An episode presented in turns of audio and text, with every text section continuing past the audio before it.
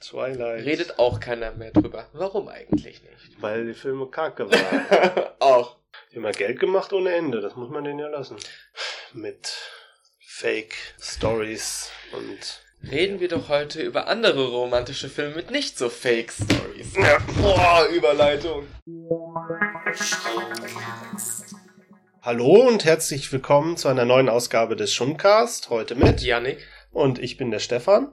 Und wir sprechen heute über einen neuen Themenbereich, den wir uns mal so ein bisschen überlegt haben. Und zwar wollten wir über unterschätzte Filme sprechen, beziehungsweise Filme, die halt, die man vielleicht so als Geheimtipp sehen kann. Filme, die gut sind, die wir richtig gut finden, aber die vielleicht so in der breiten Bevölkerung nicht unbedingt so bekannt sind, wie sie vielleicht bekannt sein sollten. Und der Anfang dieser Reihe machen drei Filme, die alle zusammengehören, die der Yannick zu seinen Lieblingsfilmen zählt. Ist das richtig? Genau, sind drei Filme, äh, die zu einer Reihe gehören. Alle drei Filme sind in meiner Top 10 meiner Lieblingsfilme aller Zeiten. Das ist die sogenannte Before-Trilogie von Richard Linklater, also die Filme Before Sunrise, Before Sunset und Before Midnight. In den Hauptrollen dieser Filme ist Julie Delpy und Ethan Hawke. Ähm, vielleicht sagen wir mal kurz dazu, du, wie gesagt, du sagtest, das ist einer deiner, das sind deine Lieblingsfilme. Äh, ich habe zwei dieser Filme gesehen und habe jetzt auch vor dem Podcast den ich nochmal äh, geguckt, deswegen kann mir der Yannick gleich auch erstmal nochmal erzählen, was denn so das Tolle ist an diesem Film. Und ich habe halt die ersten beiden Filme vor zehn Jahren so circa zuletzt gesehen und ich habe sie auch nur einmal geguckt, aber ich kann mich auch noch an ein paar äh, Dinge erinnern und dementsprechend geben wir uns jetzt einfach mal so auf die Reise in diese Welt der Before-Trilogie. Mhm. Vielleicht fängst du einfach mal an und sagst mal so ein bisschen, was ist denn die Before-Trilogie? Mhm. Ich, also ich spreche jetzt erstmal, bevor ich auf die einzelnen Filme eingehe, vielleicht erstmal über, über das große Ganze. Also es sind drei Filme. Es ist zwar eine Trilogie, aber es ist jetzt nicht dieses typische Franchise. Also es ist, äh, hat erstmal auch nur mit einem Film begonnen und dann hat man sich irgendwann überlegt, man könnte ja andere Filme dazu machen. Also äh, es ist ein äh, Independent-Film oder eine Independent-Filmreihe. Es ist, man könnte es wahrscheinlich als Liebesfilm oder Romanze erklären. Ich habe irgendwo mal gehört von jemandem, ich weiß nicht mal wo, irgendwo im Internet, das sind die unromantischsten Liebesfilme aller Zeiten im positiven Sinne. Also sie sind fast völlig ohne Kitsch, sondern versuchen so Beziehungen und Liebe äh, unter realistischen Standards zu betrachten. Und ähm, der erste Film heißt Before Sunrise, der ist von 1995. Dann neun Jahre später äh, kam Before Sunset, der zweite Teil, im Jahr 2004. Und dann jetzt vor ein paar Jahren, im Jahr 2013, kam dann der dritte Teil dieser Reihe, nämlich Before Midnight. Und ähm, es geht immer um diese zwei Charaktere, Jesse und Celine. Ähm, und die Filme besuchen sie praktisch an unterschiedlichen Zeitpunkten ihres Lebens wieder. Im ersten Film sind sie so Mitte 20, im zweiten dann in ihren, in der Mitte ihrer 30er und dann im dritten Teil schließlich dann so Anfang ihrer 40er Jahre und natürlich verändern sich Menschen in dieser Zeit und äh, man besucht sie immer wieder und lernt die Charaktere, diese dann mit, vielleicht mittlerweile bekannten Charaktere wieder auf so eine bisschen andere Weise kennen, weil sie natürlich gealtert sind, eine andere Perspektive auf das Leben haben.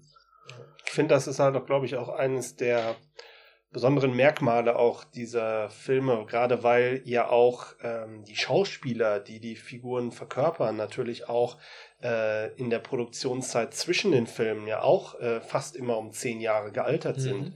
Und ähm, das hat mich halt damals schon fasziniert, als ich nur den ersten und den zweiten Teil gesehen habe. Also ich habe die relativ nah beieinander gesehen. Und ähm, das fand ich schon faszinierend, dass halt plötzlich dann halt die Figuren wirklich zehn Jahre älter, reifer sind und in anderen Situationen in ihrem Leben waren. Ist halt ein sehr interessantes Konzept. Ich meine, ähm, Richard Linklater ist ja dann mit Boyhood, hat er ja auch eigentlich so ein, so ein Projekt gehabt, was er halt über längeren Zeitraum gedreht hat. Ja. Ne? Und das ist halt, das ist halt nochmal, das, das ist das extremere Beispiel, Boyhood, würde ich mal sagen. Äh, aber die Before-Trilogie ist ja da relativ äh, ähnlich dann halt aufgebaut, dass man halt Figuren eigentlich halt über einen längeren Zeitraum ihres Lebens einfach begleitet und das halt als Kernelement der Filme macht und das ist halt quasi der Hook. Genau, aber das Interessante daran ist ja, dass das nicht die Intention der Filme war, sondern das ist einfach, man hat den ersten Film äh, gedreht, wir kommen ja gleich noch darauf, worum mhm. es überhaupt da geht, aber man hat den gedreht und hat, die, die Filmemacher haben sich dann acht, neun Jahre später überlegt, eigentlich wäre es doch interessant, jetzt mal zu gucken, was treiben die Charaktere denn so. Und dann haben sie halt einen neuen Film gemacht ähm, und dann jetzt um 2013 herum haben sie wieder gedacht, es wäre doch schön zu sehen, was ist denn aus denen geworden. Aber es ist nicht, ähm, sie hatten sich nicht vorgenommen, eine Trilogie oder eine Filmreihe zu machen. Sie haben immer nur so bis zum nächsten Film gedacht oder bis zum Hier und Jetzt gedacht. Sie haben gesagt, okay, wir drehen einen Film. Dann irgendwann später haben sie gesagt, lass uns mal eine Fortsetzung drehen. Und jetzt haben sie gedacht, wie wäre es denn, wenn wir die nochmal äh, besuchen? Dann wäre es ja eine Trilogie. Mhm. Und es ist auch immer noch offen, das kann man jetzt schon sagen, es ist auch offen, ob sie nicht in, in ein paar Jahren wieder sagen, drehen wir doch nochmal noch ein Kapitel in dieser Reihe. Mhm. Und dann vielleicht nochmal und vielleicht nochmal. Also ähm, das Schöne ist, die, die Fortsetzungen sind nicht zwingend notwendig, aber sie bereichern das filmische äh, Universum oder dieses Övre des, des Regisseurs und der, der äh, Schauspieler halt unglaublich. Mhm. Dann erzähl uns doch einfach mal so ein bisschen im, so ein bisschen mit ein bisschen mehr Details, ähm, wovon handeln die Filme an sich? Also was kann man sich darunter vorstellen? Ja, äh, dann fange ich am besten mit dem ersten Film an. Ähm, da lernen sich äh, zwei Menschen, nämlich äh, Jesse, gespielt von Ethan Hawke, und Celine, gespielt von Julie Delpy, äh, auf einem Zug nach Wien kennen. Beide sind so auf der Durchreise ähm, und müssen im, äh, in Wien praktisch umsteigen. Celine möchte nach Paris wieder zurück und äh, Jesse in die Vereinigten Staaten. Sie lernen sich auf den, im Zug kennen und dann kommt äh, Jesse auf die Idee so, ich habe bis morgen früh Zeit. Äh, wir verstehen uns irgendwie gerade gut. Könnten wir, hast du nicht Lust, mit mir eine Nacht durch Wien zu ziehen? Aus irgendeinem Grund äh, haben sie halt eine Beziehung zueinander oder haben sie so eine Verbindung zueinander. Das merkt man. Die haben die Chemie stimmt zwischen denen und dann sagen sie sich, ja komm, what the hell, lass uns das doch einfach mal machen. Daraus entsteht eine Handlung, wenn man sie überhaupt so nennen will. Also keine richtige Handlung, aber eine Reihe von Situationen. Wir begleiten diese beiden Charaktere, wie sie eine Nacht durch die Straßen von Wien laufen und sich einfach unterhalten. Über Gott, die Welt, über Liebe, über Beziehungen, wie funktionieren menschliche Beziehungen miteinander. Die ganze Zeit aber mit diesem Hintergrundwissen, in ein paar Stunden trennen sich die beiden Wege wieder und vielleicht sehen diese Personen sich dann nie wieder. Weil, ähm, ja, er will wieder nach Amerika, sie nach Paris keine Ahnung, wie das funktionieren soll. Also vielleicht sehen sie sich dann nie wieder. Und äh, der zweite Teil ähm, nimmt das dann irgendwann wieder auf, dass sie sich dann irgendwann durch Zufall wieder treffen, mehr oder weniger durch Zufall. Ähm, das spielt dann ja neun Jahre später. Jesse hat diese die Geschichte des ersten Films äh, in einen Roman verarbeitet. Und diesen Roman äh, durch diesen Roman wird Celine wieder auf ihn aufmerksam und sie treffen sich in Paris wieder. Haben dann aber, wie der Zufall es nur will, auch wieder äh, einen Mittag nur Zeit, praktisch bis zum Sonnenuntergang, weil äh, dann sein Flieger wieder zurück in die Vereinigten Staaten geht. Und da haben sie wieder Zeit zu quatschen, wieder über alles Mögliche, was sie schon im ersten Teil besprochen haben, aber auch zu schauen, wie haben sie sich selbst verändert. Und ähm, ob das so eine tolle Idee war, dass sie sich im ersten Film überhaupt getroffen haben, weil dieses erste Ereignis im ersten Film hat sie halt dermaßen beeinflusst, die Leben so geändert, ähm, dass sie mittlerweile Probleme einfach in ihrem Leben haben, weil sie diese unglaublich romantische Nacht miteinander hatten, sodass praktisch sie kaum noch zufrieden sind mit irgendwas, was sie im Leben machen, weil sie nun mal diese unglaublich verklärte romantische Vorstellung von dieser tollen Nacht, der besten Nacht ihres Lebens haben. Sie aber jetzt denken, ja, mein Leben ist eigentlich scheiße. So, was, wie kommt man da raus? Der dritte Teil ich hoffe, das spoiler ich jetzt nicht zu viel. Im dritten Teil äh, leben sie nur dann schon mehrere Jahre miteinander, ähm, sind im Urlaub in Griechenland und ähm, merken so irgendwie ist das auch nicht so nicht das, was sie sich erhofft hatten, als sie irgendwann mal vor neun Jahren zusammengekommen sind und müssen da dann schauen, lohnt es sich überhaupt noch eine Beziehung miteinander zu führen. Das klingt ja dann schon, also den dritten Teil habe ich nicht gesehen, aber äh, das klingt ja dann schon so ein bisschen, ähm, naja, ist ja dann halt die Arbeit, die halt in so Beziehungen dann drin steckt, ne? Also ja. wenn, wenn man halt keinerlei, äh, keinerlei Zwang hat äh, oder die haben ja am Anfang äh, im ersten Teil das ist ja alles dann recht locker und sie wissen halt, es hat halt ein Ende und sie können sich darauf einlassen und äh, sie müssen halt ja nicht über längere Zeitraum äh, zusammenarbeiten. Das klingt ja, ja, dann schon so ein bisschen auch, dass der dritte Teil dann auch ein bisschen, also vom, vom Grundtenor her vielleicht ein bisschen ernster und düsterer ja. ist. Ist das richtig? Ja, genau. Es schwingt. Ich habe mal gelesen, dass, dass sie so ein bisschen so von, äh, von so griechischen Tragödien inspiriert waren. Deshalb auch der Ort Griechenland. Ähm, dass sie immer so sagten, so, da lauert etwas Düsteres im Hintergrund und so. Man versucht noch irgendwie diese Beziehung der wieder so ein bisschen Magie zu geben, aber irgendwie klappt das alles nicht mehr und man muss sich halt entscheiden, so, ja, lässt man es in einer Katastrophe enden oder ähm, versucht man es noch irgendwie zu retten. Aber das stimmt schon. Sie werden halt, ähm, die, die Filme werden durchaus schon immer ernster und ähm, aber der Spaß geht trotzdem nicht verloren dabei, also weil diese Charaktere halt so eine tolle Chemie miteinander haben. Ist halt auch so ein bisschen wie das Leben selber.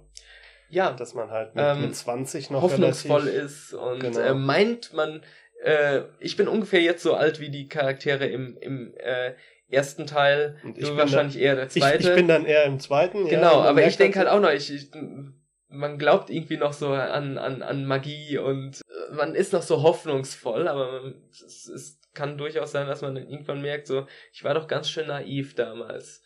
Und ähm, ja, das ist ganz schön, wie du sagst, wie das Leben äh, wahrscheinlich selbst ist. Es ist aber auch so, dass diese Filme, also gerade auch der erste Teil, ähm, dass die, die Handlung oder der, der Plot, das, was passiert, dass sie sich im Prinzip unterhalten über alles Mögliche, das wird so unglaublich spielerisch so äh, verhandelt. Also sie sind halt beide sehr äh, aufgeweckte Menschen, die äh, am liebsten den ganzen Tag über, über das Leben und alles Mögliche philosophieren. Und äh, das passiert immer in, in ganz kreativen Weisen. Also sie sitzen im, äh, im Zug und dann sagen sie, ja komm, lass uns doch mal so ein Frage-Antwort-Spiel machen. Wir kennen uns noch nicht so richtig, lass uns doch mal so ein Q&A machen und so.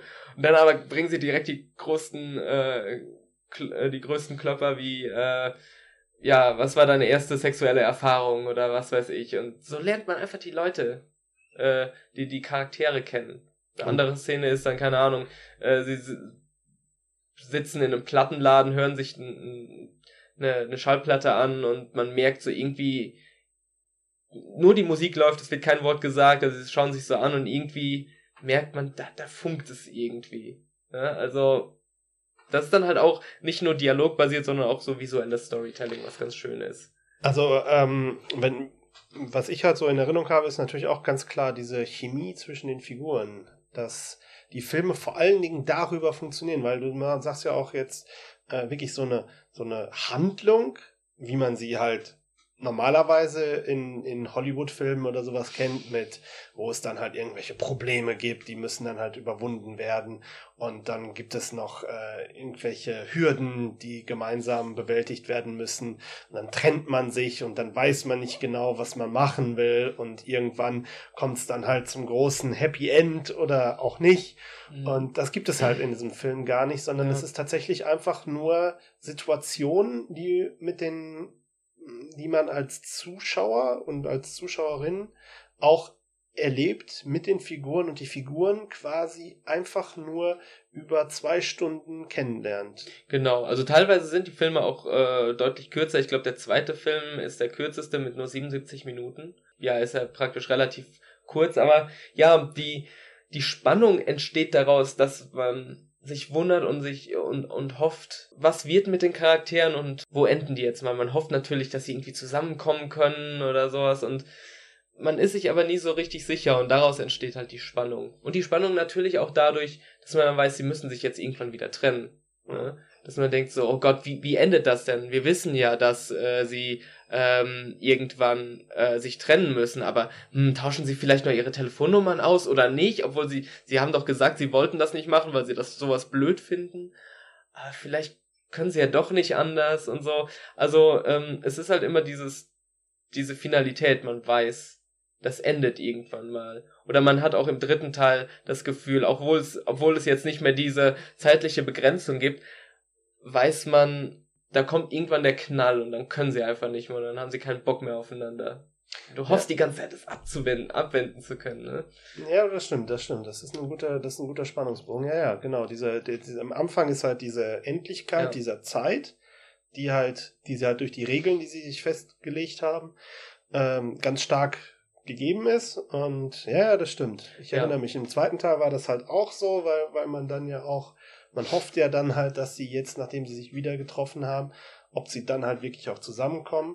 Und natürlich, klar, wenn wir jetzt drüber sprechen und ihr habt den Film noch nicht gesehen, dann wisst ihr halt jetzt ungefähr, wie so der Verlauf sein wird. Aber ähm, äh, ich glaube, das ändert trotzdem nicht viel an der Faszination des, der ich Filme. Ich glaube auch nicht. Du wirst halt, der, der Film zieht dich halt so in, in seinen Bann dadurch, worüber sie reden. Darüber haben wir jetzt ja noch überhaupt nicht so richtig gesprochen, so was die genauen Themen sind. Aber das sind Themen, mit denen kannst du dich zu jedem Zeitpunkt deines Lebens irgendwie identifizieren. Oder du denkst zurück und denkst, so habe ich auch mal gedacht. Und was den Film auch ausmacht, ist die, äh, die Chemie, wie wir ja schon gesagt haben, die Chemie zwischen den Charakteren und auch die Opposition, die sie bilden. Also Jesse ist halt, würde ich sagen, eher der ähm, Optimist und der Romantiker. Und Celine ist eher so äh, oft pessimistisch, ein bisschen zynisch gegenüber äh, dem, was sie so von der, der Welt denkt. Und ähm, sie hat auch oft sehr feministische Ansichten. Und äh, Jesse ist oft der, der so spaßeshalber schon mal irgendwie so einen Klopper bringt, ähm, der halt nicht frauenfeindlich, wer auf keinen Fall frauenfeindlich ist, aber so ein bisschen so dieses typische amerikanische Weltbild, so der, der Typ, der, der muss auch schon mal auf Achse gehen und äh, ja, dann, dann reißt man mal ein paar Frauen auf. So diesen Vibe bekommt man zumindest. Macht er das, das dann ironisch? Oder? Ja, schon immer so ironisch und äh, Celine äh, sagt dann sofort so, oh, das ist so amerikanisch, dass du das jetzt denkst. Und dann lacht er natürlich drüber und ja, wir Amerikaner sind halt primitiv. so. Also es ist nie komplett ernst gemeint. Mhm. Ähm, es sind halt beides intelligente Menschen, die äh, auch äh, sehr reflektiert darüber sind, wie, wie sie selbst sind und wie die Welt funktioniert.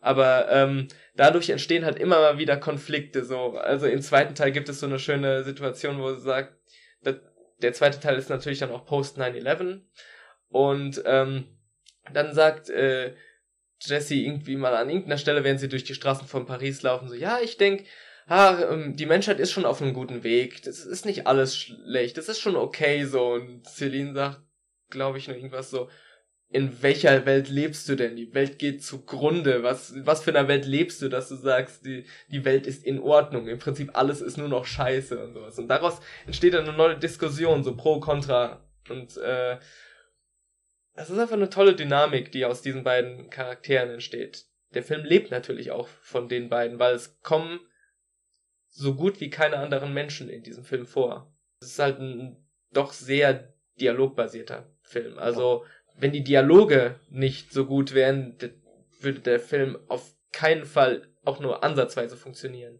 Ja, das, das habe ich auch, an das erinnere ich mich auch noch. Also die Dialoge fand ich alle fantastisch. Also die, die Art und Weise, wie sie miteinander reden. Also diese, diese, die haben halt auch wirklich so eine Natürlichkeit in den mhm. Gesprächen mhm. drin, dass, wo ich nicht unbedingt das Gefühl habe, oh, das hat jetzt aber jemand mal so aufgeschrieben und äh, die Schauspieler müssen das halt jetzt so ein bisschen geschliffen rüberbringen, sondern das hatte halt so eine, so eine schöne Dynamik, als ob sich wirklich zwei auch Freunde wirklich unterhalten ja. über ein Thema und das vielleicht auch nicht immer so strukturiert, wie man es halt vielleicht in mhm. manchen anderen Filmen kennt. Das, da kann ich jetzt natürlich, meine Erinnerung kann mir da natürlich auch so einen Streich spielen. Ja, ich weiß nicht, ob schon. du das bestätigst. Das, das stimmt schon. Also man merkt natürlich so die Dialoge äh, bewegen sich auf irgendwas hin. Es ist schon so, dass irgendwas gesagt wird und zehn Minuten später kann nochmal äh, darauf verwiesen werden. Aber du hast doch eben das gesagt und so. Das macht doch keinen Sinn jetzt miteinander. Also die folgen schon einer Struktur, die Dialoge und die man merkt, die haben, die Autoren haben sich dabei was gedacht, aber es wird so vorgetragen, als würde es gerade so improvisiert werden. Als hätten sie sich diese Dialoge, als hätte man einfach zwei Menschen gefilmt, labert, unterhaltet euch mal für zwei Stunden. So. Es, es, es wird geschrieben sein, es wird total durchstrukturiert sein, gehe ich von aus, aber die bringen es rüber, als wäre das in der Sekunde, wo sie gefilmt werden, ähm, improvisiert worden. Also ich meine, ich habe damals, mh, hm, ich glaube, irgendein Special Feature auf einer DVD gesehen. Ich meine, da wurde halt gesagt, dass sie halt sehr viel improvisiert haben bei dem Ding. Es kann natürlich sein, dass sie vielleicht so so ein bisschen Struktur vorgegeben haben. Also, dass sie halt mhm. wissen, wir reden halt jetzt über das Thema und das ist so ein bisschen die Position von dem. Dann kann man sich ja natürlich später auch darauf beziehen. Also, ich, ja. wie gesagt, ähm, möchte ich einfach nur mal in den Raum stellen, ob das halt wirklich komplett gescriptet ist, weil ich meine, es wäre anders gewesen. Ja, das, ich bin mir nicht sicher. Ich habe auch immer gedacht, das muss ja im größtenteils auch improvisiert sein, aber dann habe ich irgendwo anders auch mal gehört, dass äh, dann doch ein großer Teil einfach sehr stark durchgeskriptet und strukturiert worden ist. Also ich bin mir nicht sicher. Es kann natürlich auch sein, dass einfach gesagt wird, unterhaltet euch jetzt mal über das. Mhm. So, und dann, oder es gibt ein Drehbuch und sie interpretieren das in dem Moment sehr lose oder so. Mhm. Ähm, aber es ist jetzt wirklich nicht so, als hätten sie einfach nur die Kamera auf sie gehalten und gesagt, macht mal. Gibt es denn auch noch so Elemente, die so neben den Dialogen so diese Filme ausmachen, die die Filme irgendwie zu was Besonderem machen, neben den Dialogen und den Charakteren? Eine Sache hatte ich ja eben schon ein, äh, angesprochen, ist halt dieses kleine Zeitfenster natürlich. Oder dieses, diese zeitliche Begrenzung, das hatten wir ja eben schon äh, gesagt. Dann natürlich auch immer die Orte, in denen es spielt, also Wien, Paris, äh, Griechenland, ähm, die natürlich auch immer so ein so einen bestimmten Flair einfach auf den Film haben. Und der wird natürlich dann auch dadurch erreicht, dass unglaublich lange Einstellungen verwendet werden. Also sie sitzen zum Beispiel einfach in so einer Straßenbahn in Wien und dann ist einfach mal, wird mal fünf Minuten ohne zu schneiden auf sie draufgehalten, während sie sich ähm, unterhalten. Und im Hintergrund sieht man natürlich, dass die Straßen so vorbeiziehen und man äh, und sich die Location praktisch draußen ändert, aber man sieht wirklich eine Einstellung, wie beide nebeneinander sitzen und quatschen.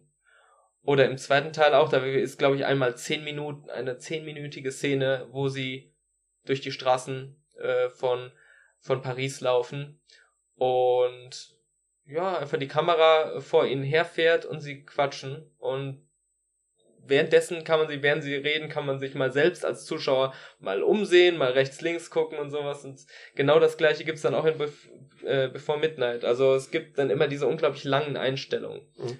Das sind dann auch immer die äh, Originalschauplätze, oder? Es ist jetzt nicht irgendwie so bei einer, bei einer Straßenbahn könnte man ja theoretisch äh, die Aufnahme im Studio machen so. und eine Aufnahme von Wien äh, es wirkt, also in, in diesem Beispiel, die Szene habe ich mir eben nochmal angeschaut, die wirkt sehr authentisch. Ich glaube wirklich, sie sind da einfach, mhm. äh, sie haben das wirklich 100% on Location äh, gedreht. Also anders kann ich es mir auch nicht erklären, dass das wird so gewesen sein. Gibt es denn vielleicht auch, ähm, wenn sie halt on Location gedreht haben, äh, vielleicht äh, Überlieferungen, gibt es irgendwelche Szenen in dem Film, wo äh, auch zum Beispiel Passanten oder sowas irgendwie plötzlich Teil des Films wurden? Es gibt ja so ein paar Filme, wo das schon mal so passiert ist, wo dann, mhm. äh, wo es dann Zufallsbegegnungen gab und die dann so gut waren, dass man die halt einfach aus, äh, aus Authentizitätsgründen mit reingenommen hat. Ah, das war, ich glaube nicht, also ich weiß es zumindest nicht, aber im, äh, es gibt schon mal so, dass, dass äh, so ein Straßenkünstler auf der Straße äh, irgendwas gefragt wird oder der dann mit denen interagiert oder sowas, aber ich glaube dann eher, dass das wirklich auch Schauspieler sind. Also es ist schon, der Film wirkt sehr offen, aber ich glaube, er ist schon sehr stark so durchstrukturiert, auch was die Schauspieler und so angeht, dass man das alles schon durchgeplant hat. Ähm, Vielleicht ein Element dann äh, als, als Anschluss, ähm, an das ich mich nicht mehr erinnern kann. Wie wird denn, interagieren die halt auch mit den, äh, an, mit anderen Leuten in der, in der, in dem Film? Oder? Ja. Und wie, wie wird das in der Sprache äh, deutlich, weil sprechen die immer, sprechen die auf Englisch an, weil wenn sie in Wien sind, könnte man ja auch hm. sagen, dass sie äh, Deutsch sprechen. Ja, die, die, in, in Wien fragen sie, äh, glaube ich, irgendwo mal nach dem Weg oder sowas und dann auch Wiener und dann äh, fragen sie zwei Wiener äh, Leute und dann, ich glaube, Jesse macht dann irgendwie sowas wie, äh, äh, sorry, sprechen Sie English und so und dann, äh, und dann kommen sie irgendwie ins Gespräch, aber machen das dann natürlich äh, auf Englisch.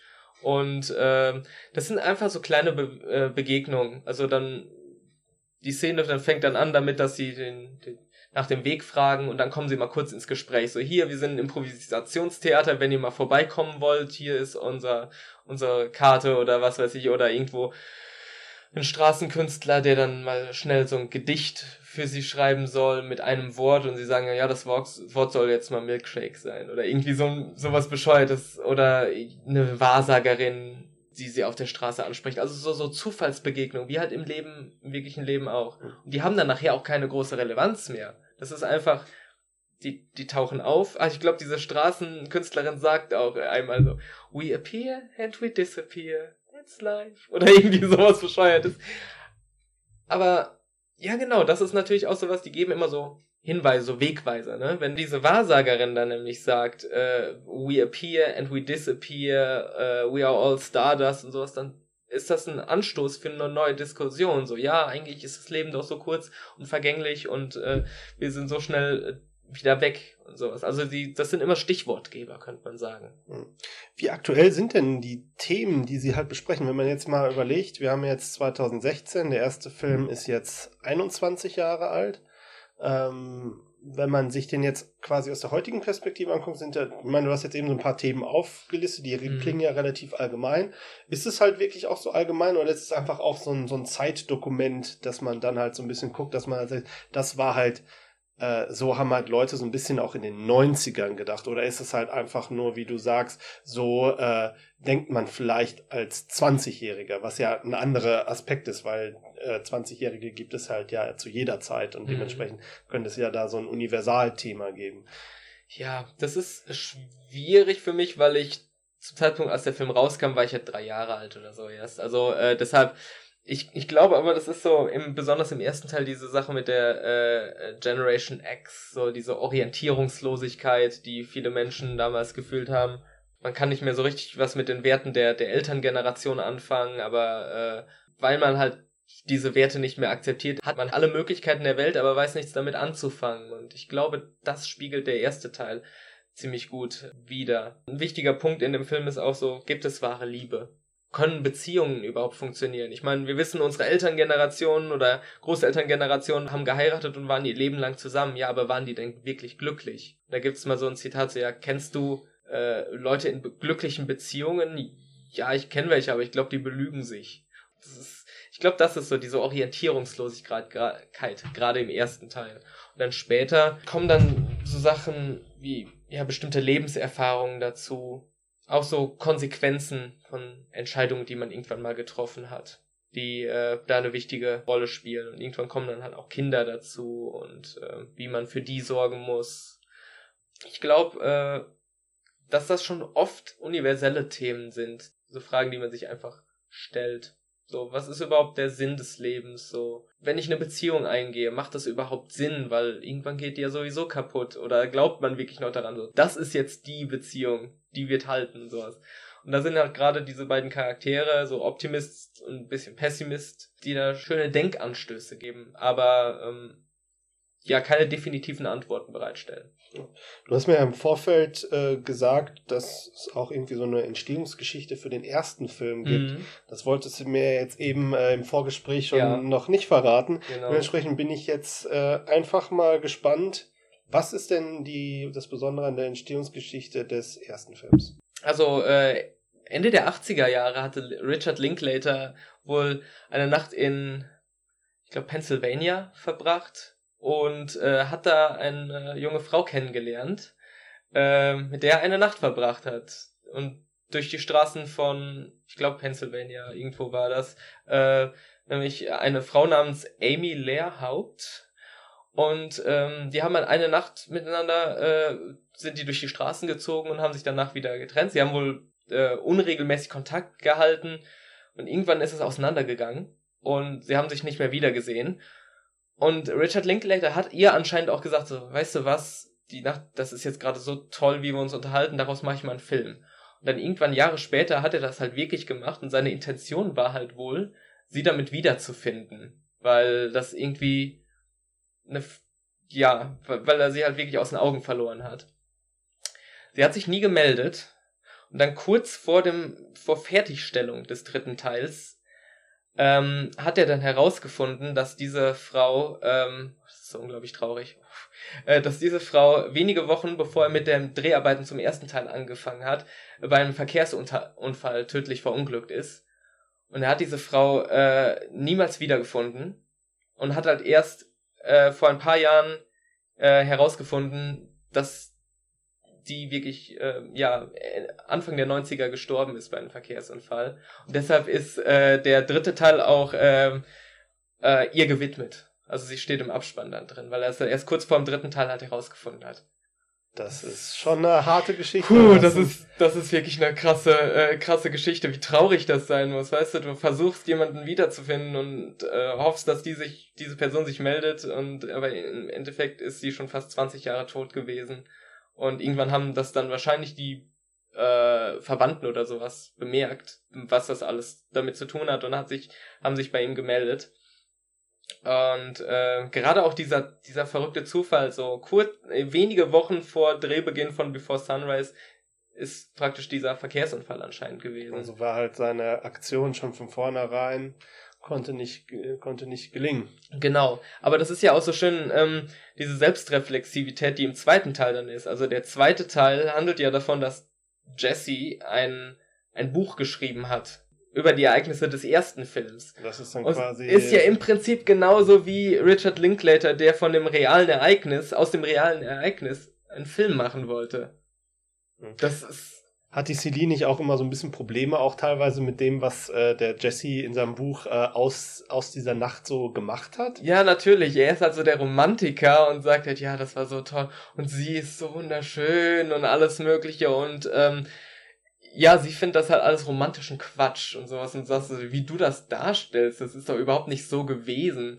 Äh, und auch im, im dritten Teil gibt's dann eine tolle äh, Szene, wo sie irgendwo in, genau, im dritten Teil hat er nämlich auch noch den zweiten Teil zu einem Buch verwurstet.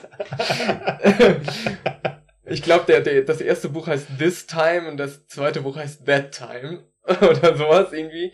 Ähm, und äh, sie ist halt immer genervter davon. In einer Situation, da sind sie in einem Hotel und da will dann auch die Frau an der Rezeption, sie hat halt diese Bücher und äh, sie möchte Autogramme haben, aber sie will dann auch ein Autogramm von ihr haben. Weil sie ist ja die Protagonistin, die so wunderbar beschrieben wird. Und sie äh, pisst das halt ganz schön an, weil praktisch ihre Geschichte oder ihre persönlichen Erfahrungen äh, zu so einem, ja, irgendwie zu einem Roman verwurstet wurden. Ja, und wie unangenehm das sein muss, wenn, wenn alle Welt von deinem Sexleben weiß. Weil er das ja in seinem Buch ver, äh, verarbeitet hat. Und ähm, das ist halt auch wieder so eine Dynamik, die unglaublich spannend ist. Ja. Es ist, ich habe auf jeden Fall jetzt nochmal Lust, die Filme nochmal zu gucken direkt. Das mhm. ist, äh, ist schon ähm, sehr, sehr cool. Vor allen Dingen auch der dritte Teil interessiert mich jetzt auch mal wirklich, weil ich auch eigentlich wissen möchte, wie es wie es weitergeht. Ich habe auch damals überlegt, mir den irgendwie mal im Kino anzugucken, aber das sind ja halt diese relativ kleinen Filme, wo ja. man dann äh, wirklich die Augen aufmachen muss, äh, um zu sehen, wo laufen die denn überhaupt bei uns im Kino. Genau. Und DVD oder Blu-ray habe ich dann halt auch irgendwie nicht, nicht mhm. mehr auf dem Schirm gehabt. Deswegen ähm, Finde ich es auch ganz ich, cool, dass könnt, du nochmal darüber gesprochen. Ja, ich könnte mir äh, vorstellen, dass man, wenn man nur das typische Hollywood-Kino gewohnt ist, dass äh, man erstmal Probleme mit den Filmen hat, weil sie sind halt sehr ruhig. Also ich habe die schon mit Freunden geguckt und manche fanden sie total genial und andere Freunde sagten, ja, war schon ein bisschen langatmig. Also man muss offen dafür sein. Man muss offen dafür sein, dass es äh, sehr dialoglastig ist und man mitdenken muss im Prinzip. Und man muss wahrscheinlich auch so ein bisschen diese romantische Ader so ein bisschen haben, um so um halt gerade diesen diesen diesen Vibe des ersten Films. Also ich fand zum Beispiel den ersten Film ähm, der ist mir, den fand ich halt emotionaler, weil ist der, auch, weil, ja. weil der erste Film halt noch, der ist halt wirklich diese, dieses Date, was die da haben, das ist ja halt einfach so eine, so, so eine andere Art, wie dieses, wenn sie sich wieder treffen.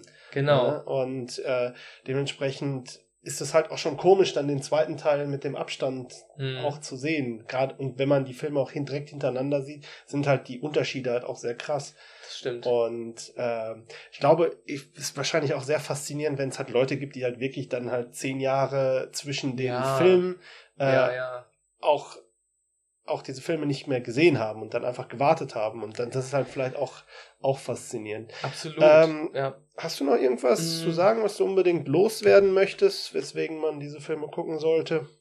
Ich bin gerade am überlegen, also was du gerade gesagt hast, war ganz interessant mit diesen, wenn man die Abstände auch in Wirklichkeit erlebt hat, weil ich habe die Filme so, ich würde mal sagen, so 2000 neun oder zehn das erste Mal geschaut, also die, die ersten beiden Filme, und habe dann natürlich total gespannt verfolgt, als dann gesagt wurde, äh, der dritte Teil kommt jetzt wirklich. Da den, dem habe ich halt entgegengefiebert. Ich glaube, das war auch damals, ich glaube 2013, und das war auch mein Lieblingsfilm des Jahres, weil ich so emotional involviert war. Der dritte Teil, würde ich sagen, ist vielleicht der schwächste der Reihe, weil da viele Charaktere auch von außen kommen. Also der hat mehrere Charaktere. Da gibt's ein, ein jüngeres Pärchen und ein älteres Pärchen und die wohnen halt so in der Nähe und unterhalten sich schon mal und das, die bilden halt sozusagen so Spiegelbilder zu, zu unseren Protagonisten. Aber die Protagonisten haben auch, äh, haben auch Kinder.